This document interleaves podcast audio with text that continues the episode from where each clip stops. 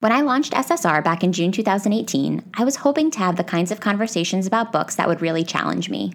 I wanted to return to a title from my childhood that I had absolutely loved, mostly still love it while I was reading it again, and then, with a little help from a guest who may be less emotionally attached than I am to that book, find myself wondering do I actually love this? That, my friends, was pretty much the experience I had with this episode, in which we discussed Jerry Spinelli's 2000 YA novel, Stargirl.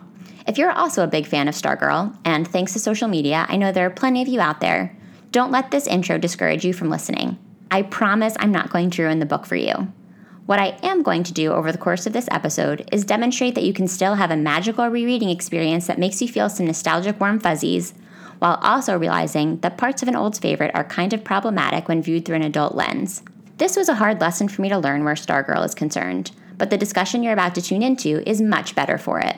In case Stargirl wasn't a staple of your teen or preteen reading, here's a brief summary. The book is told from the perspective of Leo, a 16 year old who attends high school in Arizona. His life seems to revolve around hanging out with his best pal Kevin and working on the school's TV program, Hot Seat. Everything changes for the whole student body when a new student, who calls herself Stargirl, transfers in after years of being homeschooled. Stargirl is unlike anyone that the kids have met before. You'll hear a lot more about that throughout the episode, and Leo is immediately drawn to her. The rest of the book follows the ups and downs of Stargirl and Leo's relationship, which takes many forms as Stargirl struggles to be accepted at school. We watch as she is first rejected by her classmates, then joins the cheerleading squad, then is alienated by her classmates when she cheers for the other team during an important basketball game, then loses all of her personal special sauce to try to become like everyone else, then joins a speech competition, and then finally says screw it and goes back to being herself. Oh, and the writing? The writing in Stargirl is good. Like, really good. In this episode, you'll hear us talk about tricky concepts like popularity, acceptance, coolness, conformity, and what's quote unquote normal. Taylor Swift and Hillary Clinton are mentioned. Yes, we talk about first love. Oh, and you'll hear some details of my own life as a member of the high school morning news show team. Today's guest is Britta Lokting, a New York based journalist. She's written for the New York Times, Vulture, The Village Voice, RIP, The Baffler, and more. Britta and I have known each other for years and have spent much of that time talking books, so I'm thrilled to have her on the show for episode 25. This episode is especially close to my heart, and I hope you enjoy it. If you do, please share a screenshot on your Insta story, tagging at SSR Pod. You can also follow us on Twitter at SSR Pod or on Facebook by searching the SSR Podcast. As always, I really appreciate your support as we continue to spread the word about the podcast. Now let's go to the show. Welcome to the SSR Podcast. You may recognize SSR as an elementary school era abbreviation for silent sustained reading, but if you don't, that's okay. What it stands for here is Shit She Read. Each week, we'll crack the binding on an old school read written for kids or teens and talk about it from a kind of grown up perspective. We'll obsess over heartthrobs, relive the frustrations of middle school, and say an occasional WTF to a beloved author. If we haven't met yet, I'm your host, Alli Hoff freelance writer, lifelong bookworm, and lover of anything covered in rainbow sprinkles. So find your favorite reading spot and a glass of wine. We're about to revisit some literary throwbacks right here on the SSR podcast.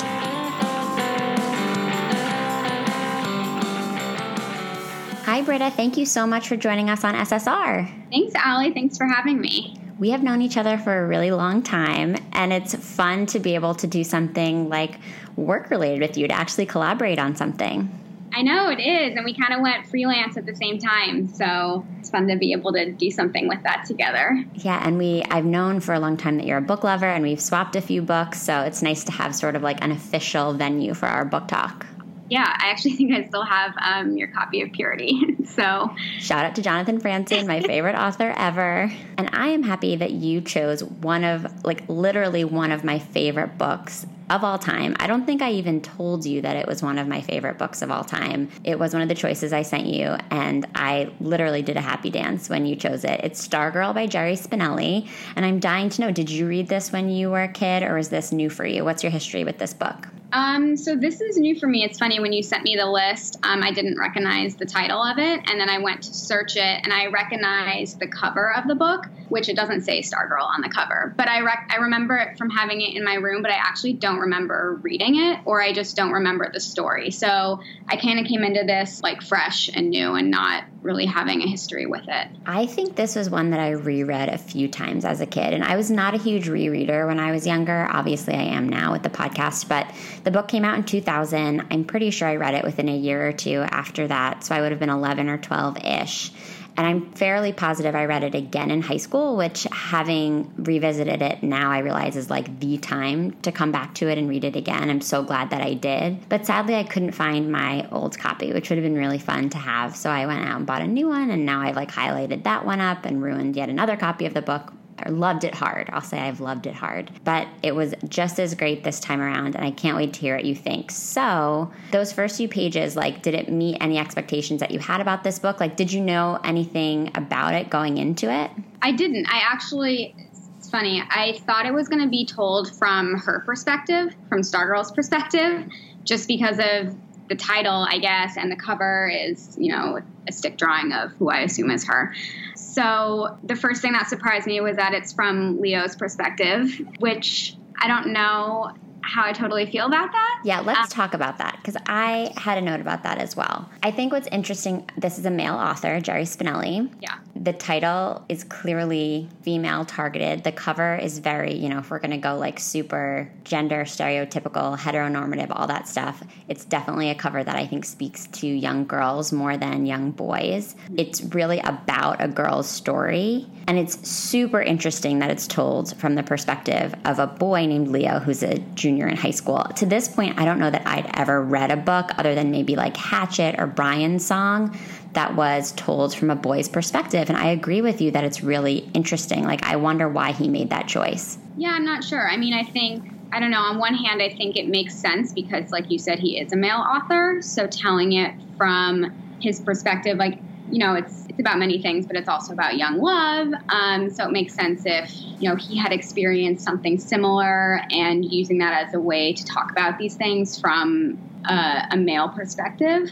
But it is her story, but I also do think in many ways it's Leo's story, and it's a lot about his own struggle and transformation and growing up. But because it's everything is focused on her and kind of put on her, it almost seems it seems like it should be her story, but it's almost not. I think one of the things that really bothered me about that was that there's so much emphasis on the way she looks, not just Stargirl, but also Hillary, who is uh, another student at the school, kind of the stereotypical popular girl. And I think that there's just so much emphasis on like the female body and stereotypes of what a woman should be that that was problematic for me um, and, and bothered me. Yeah, Stargirl is very much not the norm. And something else I think we can talk about is, is generally the use of the word normal. And I put that in quotes because I think that is a hard word to use now and one that we're really not encouraged to use, certainly not with respect to children, because I think it's become very problematic when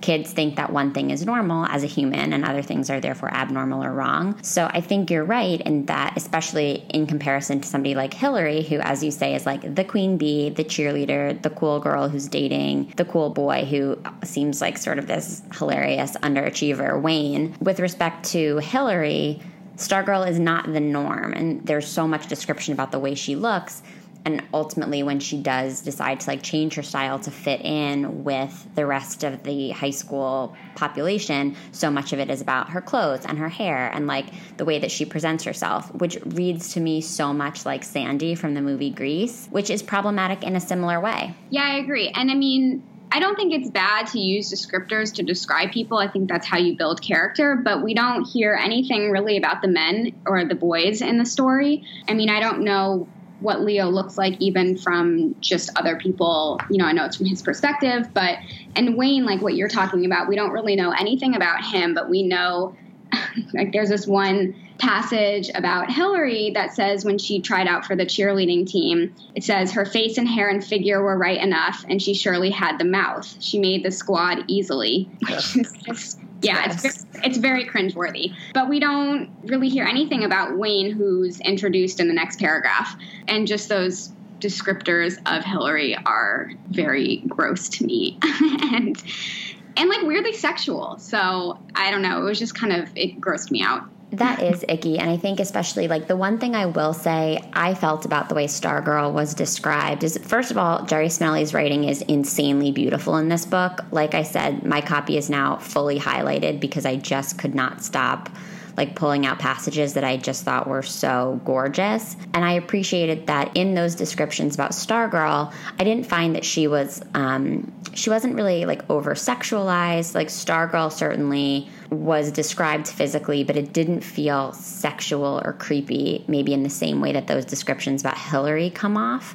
And I think some of that is like she is the manic pixie dream girl, like pure opposite of somebody like Hillary. So I thought that that was interesting. But you're right, like we don't know much about Leo. And I found myself wondering from very early in the book, and I wonder what you think about this like, is Leo cool? Like, where does he exist in all of these high school strata because that's such a focus of this book and it's not something that we talk about really as adults. And again popularity is such a problematic construct. But i found myself wondering over and over again like where do leo and his best friend kevin fit into all of this? Because we really don't know much about either of them. Yeah i agree with you. I was curious about that too um, or wondering about it because they're the host of this TV show, which seems to be popular, and they bring in the jury. Um, but it also is the concept of the show. They put people in the hot seat, and the point is that right the jury asks the person in the hot seat any question and and they're supposed to answer. And it's kind of a very cruel mean concept which when stargirl goes on we see how it goes awry. So i don't really know where they fit in but they seem to be you know there's again these stereotypes that popular people are cruel or mean. And so i think that it's almost they use that as a way to become popular mm-hmm. and and to make a place for themselves within the high school construct um, and the popularity construct. So I don't know. I mean, what are your thoughts about it? Well, I sort of have a personal experience in that I was a member of like the news team at my high school's morning show. And we were not super cool. Like, we definitely were each part of other groups. I went to a really big high school. So there were like 800 kids in our class. And this team of people that worked on ETV, which is what we called it, we were all involved in things outside of the news, the news show. I don't know what we called it. Not the news show, the announcements. I don't know what it was. But we were all doing our own thing. Like a lot of the kids were involved in theater, and I was super into the newspaper, and there were kids that were more into like the tech side of things, so people that were running the cameras and stuff.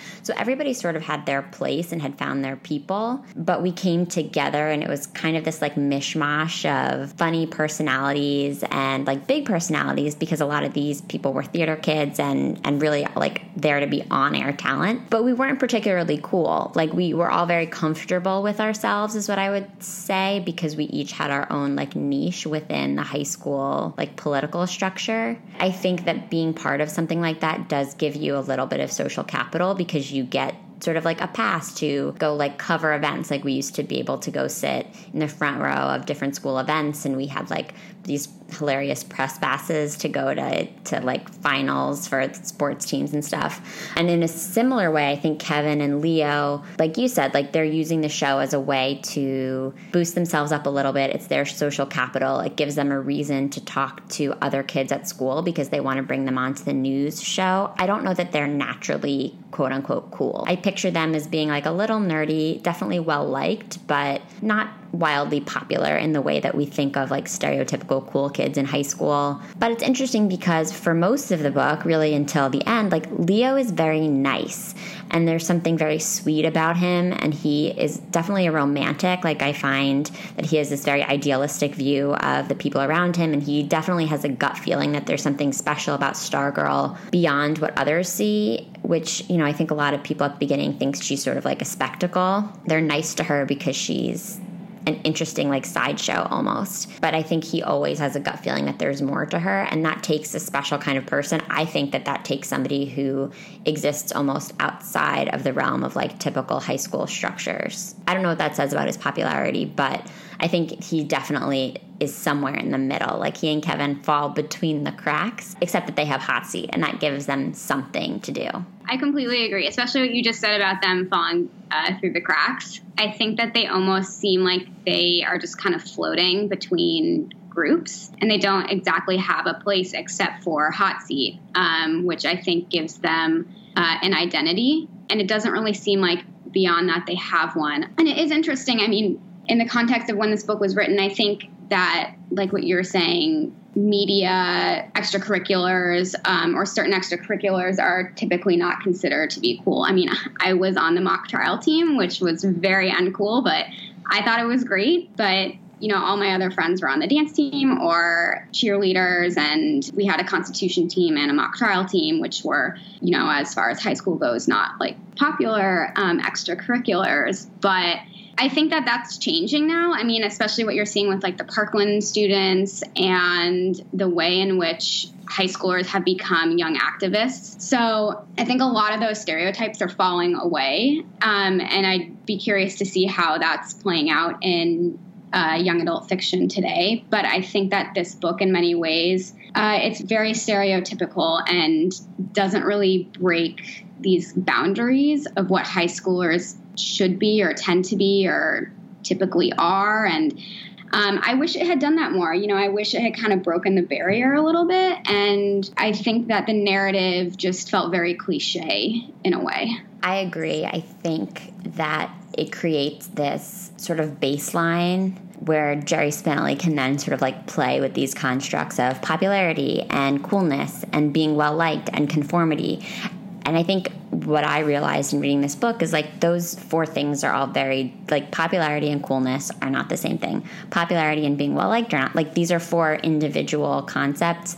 And I remember in high school feeling like some of the popular kids maybe weren't cool and some of the cool kids weren't popular. And then there was a difference between those kids who were well liked and I think it's interesting to reflect on that now in a book that is so cliche, but having survived that stage of your life, being able to see more clearly like Stargirl might not be cool, but kids do do like her. She's well liked for a portion of the book. She's popular for a portion of the book. Understanding that these things can exist separately. And I think that those kinds of questions wouldn't have been able to like start to take shape without this sort of like very cliche baseline. But that's hard to read because like we want to see, I think especially now in 2018, like we want to see some variation.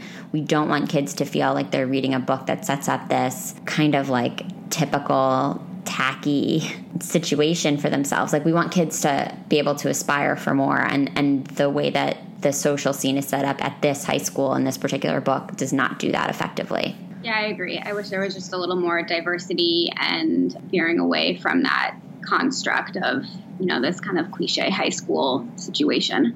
Well, speaking of not cliche, let's talk about Stargirl the namesake of this book. She is so cool. I'm going to start by reading Leo's first impression of her, which was one of the many passages, like I said, that I just thought was so beautiful in terms of like character description. And I, I honestly was thinking, like, now as an adult, most of the novels that I gravitate toward, as you know, Britta, from our book talk, they're all like super character driven. Like, I could read a book that's a thousand pages long with little to no action assuming that there's awesome character description and like cool relationship dynamics. And I feel like a book like this might have been the origin of all of that. So, with that being said, here is Leo's first impression of Stargirl. And then I saw her at lunch. She wore an off white dress so long it covered her shoes. It had ruffles around the neck and cuffs that looked like it could have been her great grandmother's wedding gown. Her hair was the color of sand. It fell to her shoulders. Something was strapped across her back, but it wasn't a book bag. At first, I thought it was a miniature guitar. I found out later it was a ukulele. She did not carry a lunch tray. She did carry a large canvas bag with a life size sunflower painted on it. The lunchroom was dead silent as she walked by. She stopped at an empty table, laid down her bag, slung the instrument strap over her chair, and sat down. And again, as we were talking about earlier on, so much of this is about the way she looks and her appearance. But I did love some of the details where, like, she doesn't carry a lunch tray. And as a kid, that's something that you notice. Like, you pay attention to who stands in the lunch line, who's waiting to get a sandwich versus who's just going to get like a stack of cookies to eat for lunch. Um, you pay attention to things like, oh, she's not wearing a backpack like everybody else. She's carrying a tote bag, which I think in 2000, like most kids probably carried backpacks. So I do love the way that Jerry Spinelli plays with these little details that Leo notices and sort of like sets up his expectations of the kind of person that she is. Yeah, I mean, I think from the get go, uh, I mean, it's hard because it changes later in the book based on her popularity, how her popularity ebbs and flows. But it seems initially that he likes the way she looks. And he's attracted to her, which, like we were saying before, there's this purity to her. She's wearing this high necked dress that goes to the floor that looks like a grandmother's wedding dress. so there's something also like almost matronly about her. Yeah, she's like kind of a bohemian, but also like matronly. Like she definitely toes that line. Yeah, exactly. I think I actually wrote something about that, and and it, you know, she sounds like a hippie, but in a way where she's still buttoned up, literally, and he seems to think that. Although her personality is completely the opposite of that.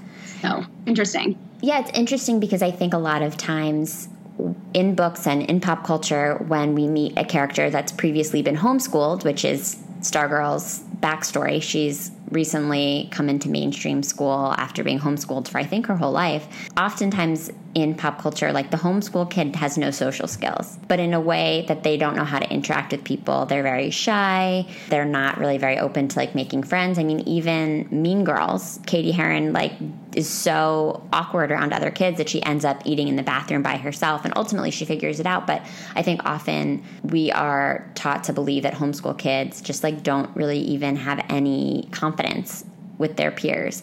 And it could be argued that Stargirl doesn't have quote unquote typical social skills, but she has social skills. Like she wants to meet other kids. She's very open. I mean, she's singing in the cafeteria in her first week of school. She's entering state speech competitions. She's very confident. And I think that was interesting because, at least for me, it like turned some of the stereotypes that I've read about kids who have gone through the homeschool process upside down. Yeah, I agree. I mean, I think there's an emphasis in this book about the way a woman should behave. Mm. I mean, or I guess a girl, they're teenagers in this book, but it reminds me a little bit of Hillary Clinton and also Taylor Swift and the way that it's almost like they can do no right. And mm. I kind of felt like that with Stargirl too. She's is who she is, and then she tries to change and she's ridiculed either way. So I think there was this emphasis on the way a woman should be. And I think that, to your point of homeschooling, I think that weaves its way in a little bit.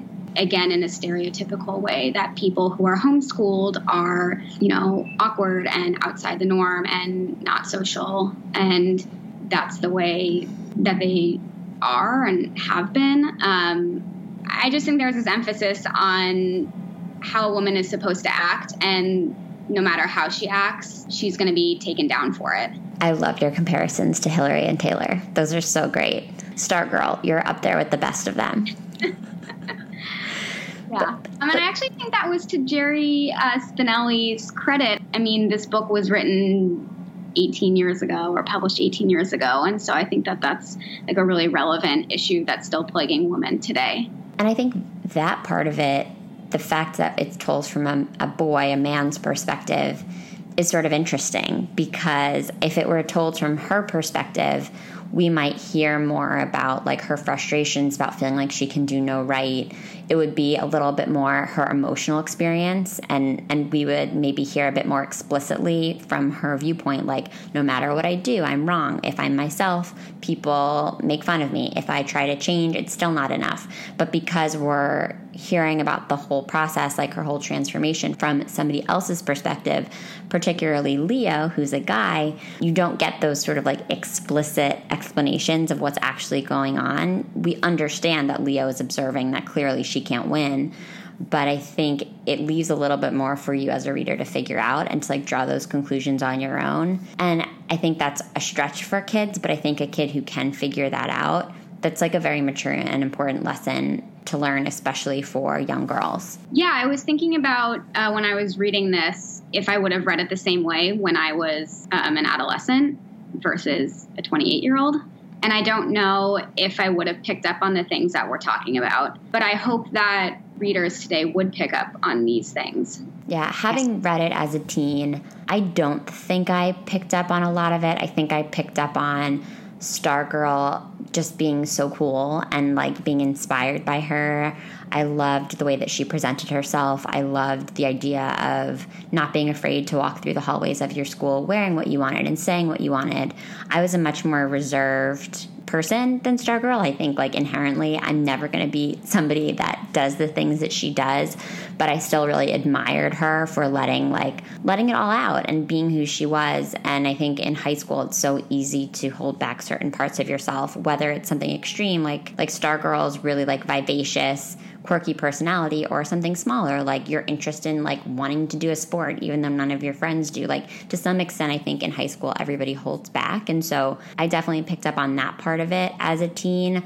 I don't know that i really internalized how fucked up it is for stargirl to like never be able to get it right. You picture it more as like a movie, like these highs and lows for her. And then at the end, you're like, oh, it's still fine. She has this great moment at the dance and everybody wins. But the truth is, as you're saying, the real story is that, like, no matter what she does, people make fun of her and she is never going to fit in the way that she wants to. And that I don't think I fully picked up on as a kid. I do think there's something very empowering about Stargirl and inspiring, like what you're saying, and that someone can be, you know, quote unquote, an outsider. I mean, she is an outsider too, literally, because she comes in from, like we were talking about before, being homeschooled. And she's new and different and a little weird uh, yeah. from Leo's perspective. And I guess from the whole school's perspective, because he's also kind of reporting on what's happening with other students. He's almost kind of this odd reporter character who's telling us you know, this is what's happening, as if it's kind of a baseline for how we should be thinking about Stargirl. Hmm. Um, but I do think that she is really empowering away in a way. But you know, of course, in that scene, she ends up. Leo says to her, basically, no one likes you, and you can't be who you are, so you have to change. And she comes back as this quote normal teenager and again, in the description, there's this whole emphasis about with the way she looks physically. Her toenails are painted, and um, he doesn't even recognize her, which seems a little exaggerated to me. But you know, when that moment happened, I was thinking to myself, ah, like, no, like, don't change. And especially just because your boyfriend tells you to. And that was just a really difficult uh, moment to read. And I, I don't think it's wrong. You know, I think that a lot of times as a woman you are still really affected by things that men say to you and boyfriends and people that that you love and i think that it's human nature to want to be liked so i understand like where she was coming from but i just wish she hadn't you know i wish she had been stronger in that moment the line from that scene that really killed me was Nothing goofy, nothing different that I could see. She looked magnificently, wonderfully, gloriously ordinary. Stargirl had vanished into a sea of them, and I was thrilled. Ugh. Yeah, I know. It's so gross. And Leo's reaction, too, to that is just so disgusting. I mean, you were we were talking a little bit about before he's this quote nice boy. Yeah, most of the time and then he takes this like right. weird ego turn. Right. And then it's like, well, wait, is he a nice guy? I'm not so sure about that. I think one of the things that makes it hard to understand Leo, for me at least, was we never meet his parents. And I think in most YA and middle grade books, you get a sense of where somebody comes from. Like it's very rare that teen characters exist like fully outside of their families. Usually there is a little bit more adult interaction. And in this book, we get Archie, who is sort of like Leo's mentor. He's like this older paleontologist who um, Leo and his friends hang out with. And we find out later Stargirl knows him too. But we don't know, like, we don't have any scenes with his parents where we know, you know, this is such a cliche thing to say, but like we don't know how he talks to his mom. Like we don't know if he has siblings that he's kind to or if he is a bully to his younger sister or his younger brother. So I think he really is like a man into himself in some ways. And so when he takes a turn in this way, we're like, oh shit, like where did that even come from? And we don't know if like is something happening at home that we don't know about. Like he just really is kind of in a vacuum and that makes it difficult to figure him out, especially because he does make like such a quick shift in personality about two thirds of the way through the book. Yeah, it seemed very almost out of character, his reaction. Yeah. Um, but maybe it was perfectly in character. We just didn't see it as readers before. And I think that, you know, there's been kind of conversations about this in the Me Too era as well, like that line uh, between, you know, someone can come off as an ally to women, then underneath they're very manipulative and cruel. And we've seen that, I think, in the Me Too era. And that reminded me of Leo's character a lot. How he, on the surface, seems to be this very welcoming, quote, nice boy, but he's still susceptible to what other people think. And because of that, he ends up being uh, manipulative and very mean to his girlfriend and wants her to be someone that she isn't. Um, and I don't think that that's being a nice person. it's so. certainly not. It's almost like he went into this relationship with Stargirl with his sort of like childlike ideals. He liked her. He felt like she was interesting and smart. I think one of the cool things about their relationship was that their dynamic, their interplay was so much more emotional and mental than it was physical. Like, it wasn't sexual in any way. I think we only read about one or two kisses. So I do feel like they were having this like very intense mental and emotional connection and I appreciated that. And it's almost like he went into this relationship with her thinking that that was enough and being excited about that and trusting that if he allowed himself to sort of like trust the universe and succumb to this relationship with her and enjoy himself, then everything else would fall into place. Like Kevin would get on board, everybody at school would start being more understanding about Stargirl. He was very idealistic, thinking that like he could somehow fix the situation for her, and in that process, it would all be okay for him too. And unfortunately, instead of learning from her that, like, you might not be accepted and that's okay. If you love somebody, you should still, like, continue to nurture that relationship and, like, learn from the person. He kind of does the opposite and he realizes that the world isn't that simple and other factors get in the way. And he reacts to that in a way that he shouldn't have and is not nice. So it's it's like he learns this very adult lesson in his relationship with her because I think like there's this whole scene where at first he's like we were it felt like it was just us. It felt like nobody else mattered. We existed in our own bubble and I think we've all been in relationships like that and in high school and college especially. I remember those first few like days when you're dating somebody new and thinking like nobody else matters. And it's a very adult thing to realize like no, life goes on outside of you and you have to figure out how you're going to make it all work. And unfortunately he doesn't learn from this experience. He does the easy thing and allows popularity and his ego to win out. And that's like a very hard thing to read about but probably something that a lot of people fall victim to especially in high school. Yeah he was just a very disappointing character i thought. And it's interesting he ends up i mean stargirl disappears which is an interesting plot twist or plot point in and of itself. But then he ends up single and, you know, without a family. And it seems, I don't know, it seems in a way very lonely. I don't know. What do you think? I so did not buy his epilogue. I just yeah. didn't like it. So to skip to the end of the book, um, basically there's this like big dance scene. Leo and Stargirl have broken up. They don't go to the dance together, but Stargirl, being the awesome badass teen that she is, goes to dance alone, actually with her friend, and they show up in like a sidecar bike situation covered in sunflowers, which is hilarious. And side note, they are making a movie. They started filming in September, so these are going to be like great cinematic moments. Is like Stargirl driving up in her like sunflower covered sidecar. And Leo doesn't go to the dance, but he does sort of watch what's going on. And Stargirl ends up leading this like huge bunny hop number with the entire student body. And they finally rally around her again. But after that, she disappears. And from there, we jump ahead 15 years, I believe. And it's sort of just Leo like reflecting on his life, reflecting on the fact that in the end, Stargirl's like legacy sort of lived on at the school, which is weird to me because she wasn't there for very long. So I didn't really buy that part. That seemed like a stretch. But he's also talking about like sort of this idea of like she's the one who got away. And that's very sweet. And I do think that a lot of people have those feelings about somebody that was part of their life in high school and you always wonder like what would have happened if we'd been able to make that work in a more adult way. But i, I just didn't buy his like intense reflections of what had happened between the two of them. It didn't seem genuine to me with the way that their relationship had ended and like sure i believe he could have undergone some serious personal growth but it, it just felt very like jarring the way that all of a sudden he was then reflecting on their time together. What did you think about that?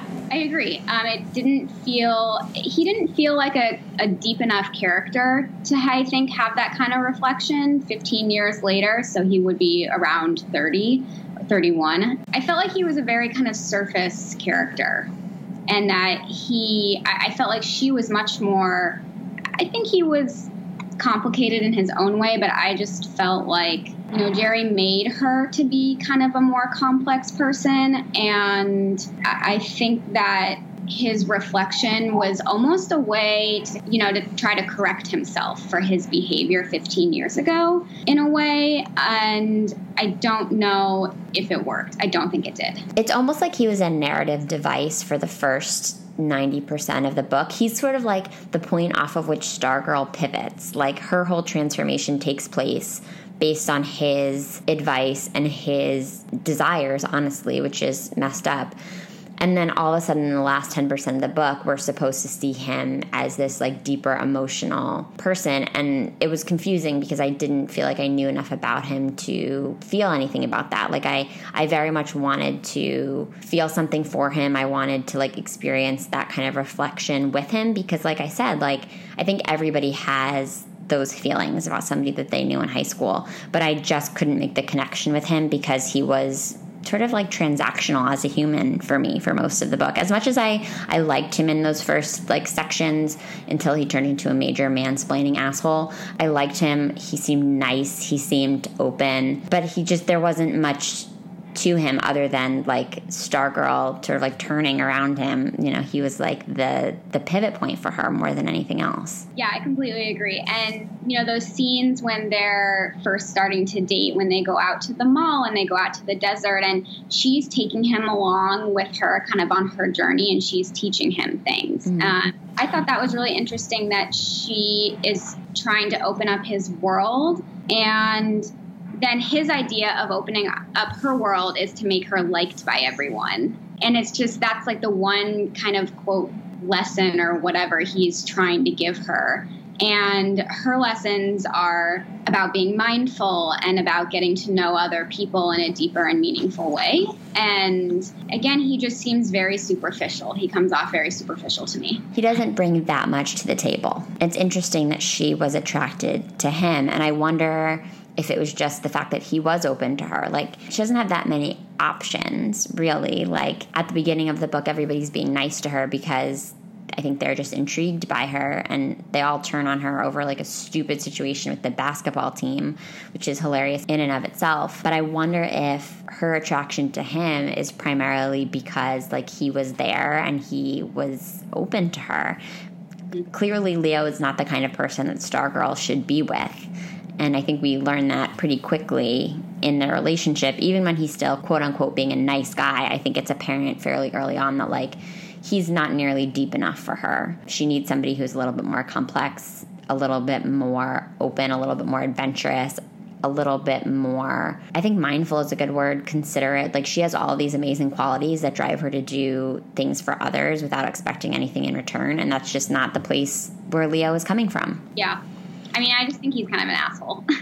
and I, yeah, I question that too. I was, you know, wondering, and it's hard because we're not, you know, the book is told from his perspective, so we're not really privy to her thoughts. But I was wondering why does she like him? And she approached him initially in the cafeteria. Well, and she had sent him four years prior. She had sent him the tie. So the kind of like backstory, the setup for this whole book is that Leo decides that he's going to start collecting neckties with porcupines on them, and there's an article that runs about it in the local paper and he receives in the mail a new porcupine necktie. And this is obviously like not something that you can come by easily. So it's like a very mysterious thing that he's received.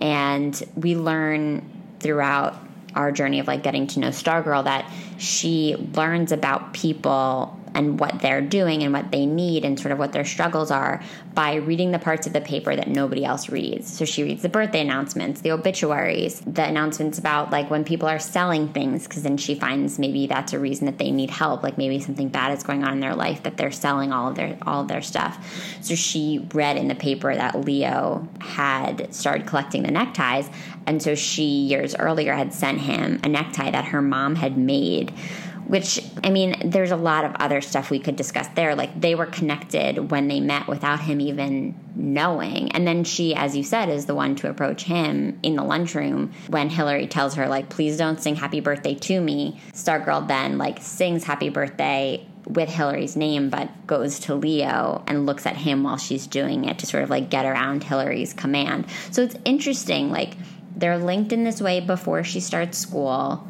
She's then the one to approach him, but because we're hearing this whole story from Leo's perspective, like we don't know why, and that is frustrating. Yeah, it's interesting. I mean, the porcupine neckties are kind of the one quirk that Leo has. Mm. I mean, he's kind of a boring guy to be honest. Like, there's really nothing there. And I think that the necktie is the one kind of interesting thing, which we don't, I mean, the book doesn't expand on it. All we really know is that he's collecting these, and then it plays. I mean, we were introduced to the to the necktie in the beginning, and then we don't hear about it again until the end. So it kind of drops off a little bit. But it's interesting that the way they're initially connected is through this little odd hobby and collection that Leo has. And, you know, she's supposed to be this quirky person. Very uh, generous, very giving, like finds ways to give back to people. And it's just, it's sort of a coincidence that of all the people she could have given back to, she gives to Leo as a stranger years before. And then they end up connecting and dating once she goes to high school kind of weird stuff. There are some kind of like bigger, I want to say like existential debates that are pointed to in the relationship between Leo and Stargirl, and I wanted to mention a few of them. One of the conversations that I thought was most interesting and most important for kids to read is this concept of who we're talking about when we talk about everybody and nobody. Um, so, Leo and Stargirl, right before they break up, are talking about how, from Leo's perspective, nobody is talking to Stargirl because she's so weird. Everybody thinks you're weird everybody thinks that you need to change and be more like them. And Stargirl's response is like, "What do you mean nobody's talking to me? You're talking to me. My parents are talking to me. Cinnamon, her rat, is talking to me." I think that as a teenager, we do jump to these generalizations of like everybody this, nobody that. And I thought that Jerry Spinelli did such a great job in this exchange of illustrating to kids that, like, your definition or the way that you conceive of everybody is wrong. And Stargirl has such a firmer handle on, like, the kind of people that you really should be caring about and the everybody who matters in your life is way different than like the everybody at your school or the everybody in the world.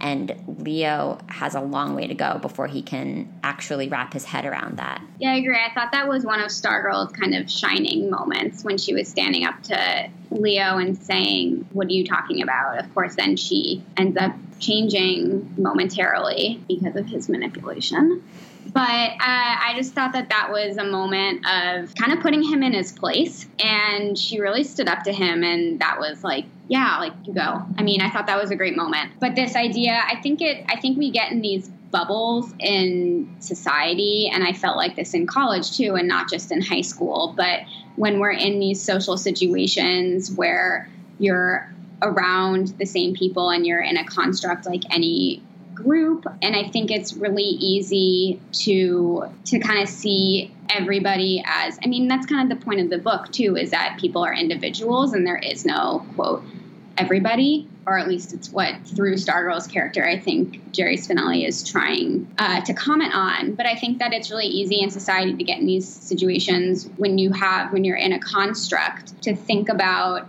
the way other people are thinking. And I think like the Greek life system can be like that. And I think there are these other systems in our society that often don't allow for individual thought, or not don't allow, but reject individual thought in a way. And so I think that through Stargirl, Jerry did a good job of saying that's not true. But then I just don't understand why she changed. I mean, that to me was like, I don't know, that whole section of the book was really disappointing to me. Do you think she almost, from a narrative perspective, had to change so that she could make this very important realization that it doesn't really matter what you look like or what you do? Sometimes people are just assholes and they're going to make assumptions about you. Like, do you think that he could have illustrated that in another way? And, and, I'm not sure because I agree with you. I think that whole section of the book was really hard to read. I think, especially the whole scene where she goes to the state competition with her speech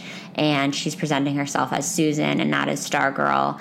And she thinks that doing that and then also winning the competition are going to be the things that broaden everybody's horizons and make them realize that they should have accepted her all along. Like reading those scenes and sort of feeling her desperation to be accepted by them was very difficult.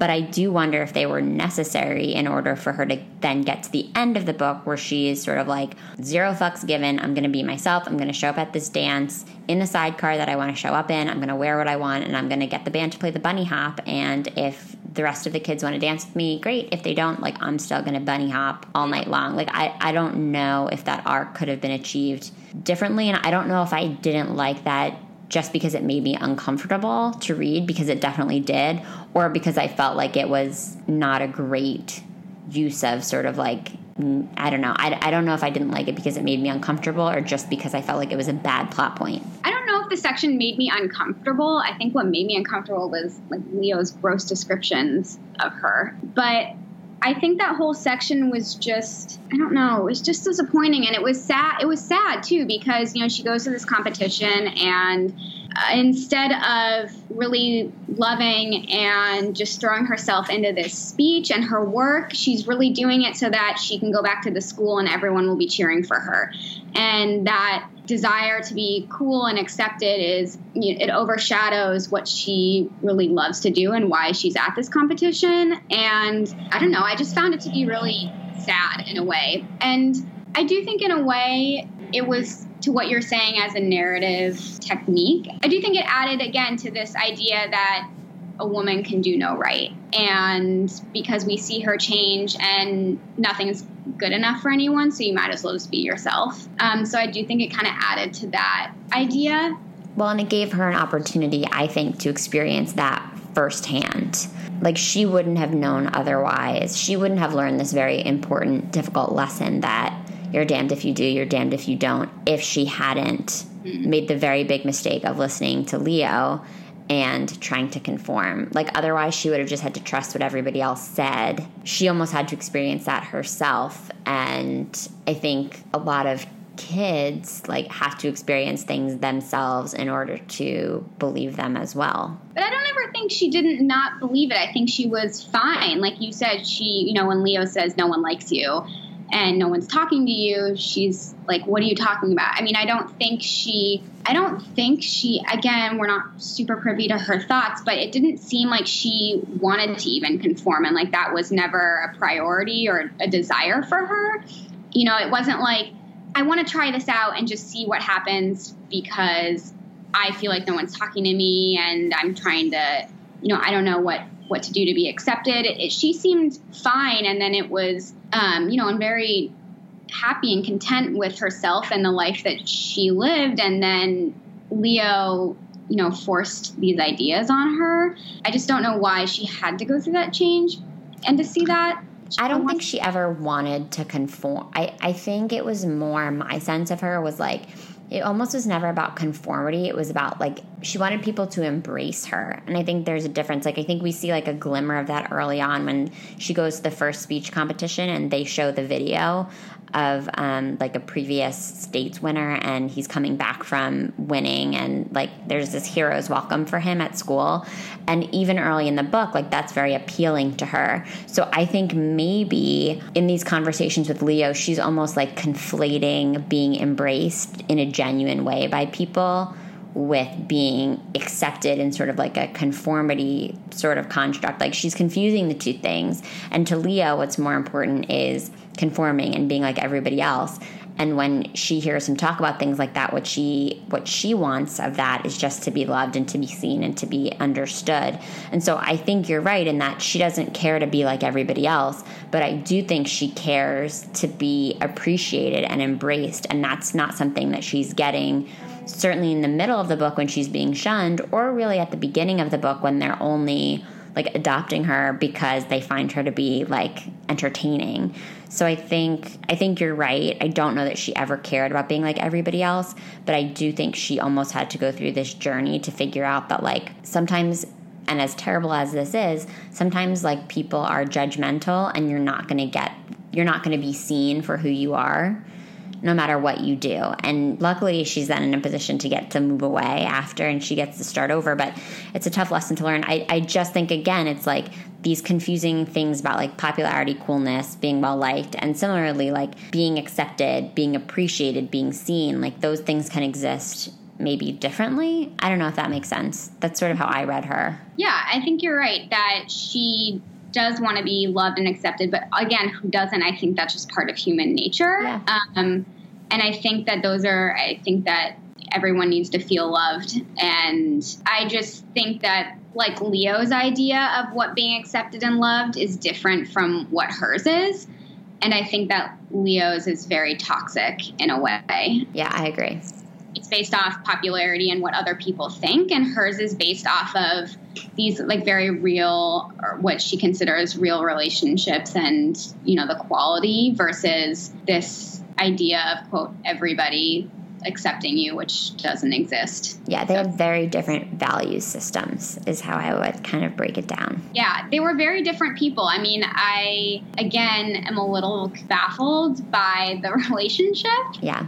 And why she was attracted to him.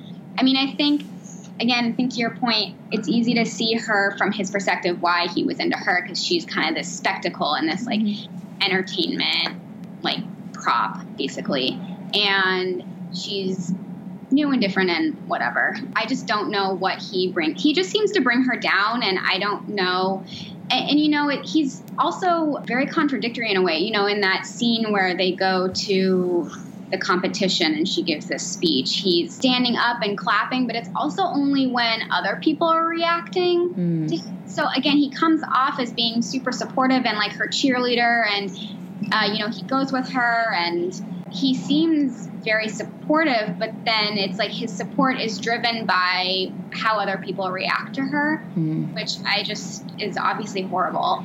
Yeah, it's so, gross. That yeah, gross. So gross. Like he was just a gross guy to me. I just didn't like him at all. And I think it's really hard when you're not rooting for like whoever is narrating the book who is considered, I guess, I don't know if he's considered the protagonist in this or if she is. Yeah, that's a tough call. I don't know. So, I mean, you're really rooting for her. And he was just, I don't know, I did not like him at all.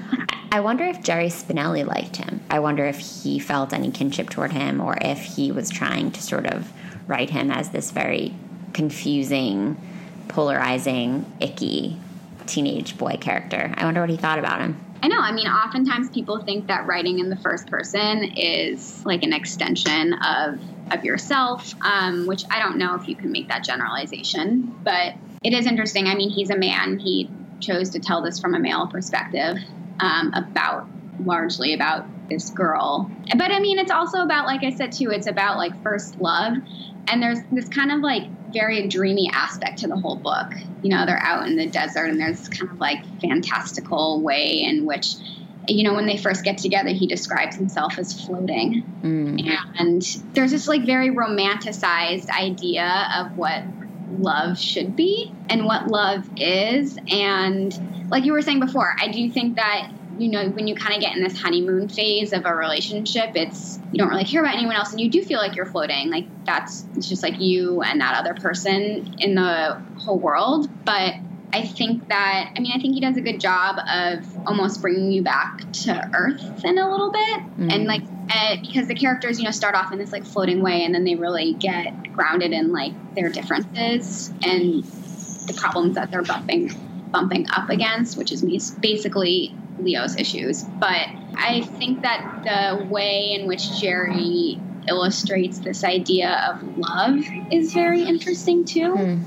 And I don't know if it's realistic or idealistic. I can't decide. I think it goes back and forth. I think at first it's very idealistic, and then as we were talking about, like it's sort of unclear what is actually connecting the two of them. And then that's where you get your realism, where it's like in those early days of a relationship, it's super fun to have that idealism, but ultimately, like you're going to smack against the fact that you're not compatible. And so you kind of get a mix, which I think is confusing for kids, but as an adult, you can definitely understand the progression of the relationship because you've probably experienced it to some extent. Yeah, and I mean, I think to in any relationship, there's compromise and there are issues. I mean, no one's going to be quote perfectly compatible or whatnot. But I think that also the issue with this book is that uh, Leo doesn't budge at all. And she does this whole transformation because of what he says. And he isn't, I don't know. I mean, there's a little glimpse of when they're in the mall together and she's has this game where they follow people around to try to kind of figure out, you know, make up these little fantasy stories about who these people are and kind of like try to get in their lives a little bit and he ends up really liking the game and and so he's kind of opening up his world a little bit but then he doesn't he's not introspective at all. And I think she comes off very introspective and he doesn't look inside himself and think, you know what, maybe I should change this about myself or I should reevaluate this or this is hurting people or whatever it is. So I don't know, the lack of compromise in that relationship on his part also bothered me. I think there's a huge maturity gap also. Like he's an immature boy and she is a little bit more a lot more evolved as as a human, as a woman, and so I think ultimately, like in the end, Stargirl is going to realize, obviously, that she's way too mature and way too cool for him, and uh, sadly, he's going to be the one left behind. And clearly, 15 years later, he's still thinking about her, which, as I said, was sort of hard for me to buy, but I do think is um, sort of a nod to maybe what Jerry Spinelli thought that Stargirl should have taught him, and uh, maybe a nod to Jerry's like whose side he's on, which is clearly Stargirl's. If you if you're to read the epilogue that way, so would you be excited to give this book to a kid or a teen? I don't know. I think I would have some reservations about it. Okay. I don't think I would recommend this to a teenager today. I think it's too cliche. I think it's too um, confined to these stereotypes that we've been living with for so long. And I guess it depends on the age of whoever is reading it, but I'm not sure that they would necessarily see the things that we're talking about. It almost seems like, again, from like a surface standpoint, reading this, that a lot of it is based off popularity. And reading this almost gives you like more of a desire to be accepted than to just accept yourself for who you are. Hmm. And just the fact that nothing like works out for Stargirl, and she almost has kind of a sad ending too. Like she, I don't know, she has to leave, but she just disappears, and it's like she was there, but she was never there. And I'm not sure it's like the empowering female story that I would want to give young readers. I think that's fair. I, I can't ask you the question that I usually ask guests or that I often ask guests about whether this experience has ruined the book or made you love it all the more because it was your first time reading it, but I'll answer the question. Um, I will say that the reading experience itself was preserved. I still love the book as a work. I love the writing. I think it's beautiful. I think it's some of the best YA writing that I've read, um, and I really enjoyed it, and I appreciate Jerry Spinelli's talent. I think Leo was in some ways ruined for me um, because I think when you read him as a teenage girl, there is something kind of dreamy about the idea of him accepting you for yourself. And I think, like you said, I think when you're younger, it's hard to understand that shift in his personality, and it's hard to realize that that's that's not just him being like a stupid boy. That's him being manipulative and him not being able to stand up for somebody he cares about and him just like doing the wrong thing. Um, so I would say Leo was ruined for me, but probably in a healthy way. Like it's it's good to see those parts of a character's personality revealed. I think Stargirl has only gotten better for me with time as a character. I love her. I'm excited to see this movie that's coming out. The movie is going to be one of the first movies or shows on Disney's new streaming platform. So I don't know the release date yet, but it will be out probably next year, I would think. And interestingly, the girl they've casted to play Stargirl is Grace VanderWaal, who was on America's Got Talent. And I only know this because there was like a video of her playing the ukulele everywhere. And so they picked her knowing she can play the ukulele. I'm going to include a link to that video in the show notes so you can check her out. But I can totally see her as Stargirl, and I'm excited to see how they turn this into a movie. But I think I feel like I have like a healthier grasp on it after this reading that being said, I'll definitely recommend it just because I think it's it's a good book in itself, but there's obviously room for conversation about it knowing what we know now. So thank you so much for all of your thoughts about it. This was such an interesting conversation and I'm psyched to share it with our listeners. Thank you. Are there any books you've read recently or books that you're reading now that you would recommend to the SSR community?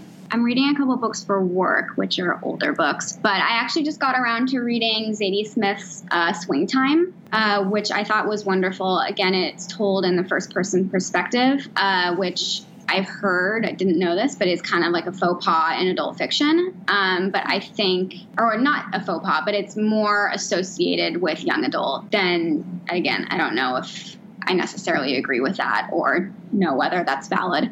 I recommend that book. It was wonderful. I mean, I'm going back and again reading old greats like Joan Didion and Tom Wolfe, but that's mostly for work. um, those are good those ones. Are, those are also wonderful. So. Well, I will include a link to Swing Time in the show notes, as well as a link to Stargirl for those who want to pick up a copy and revisit it or read it for the first time, as Britta did. Thank you so much for your time. Thank you for reading the book.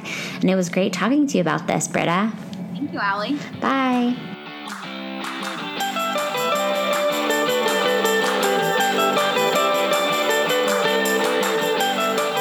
Thanks so much for listening to the SSR podcast. Check out our website at www.ssrpodcast.com for show notes and other information.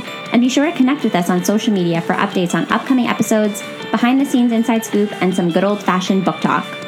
Find us at SSR Pod on Instagram and Twitter, and search SSR Podcast on Facebook to join the group.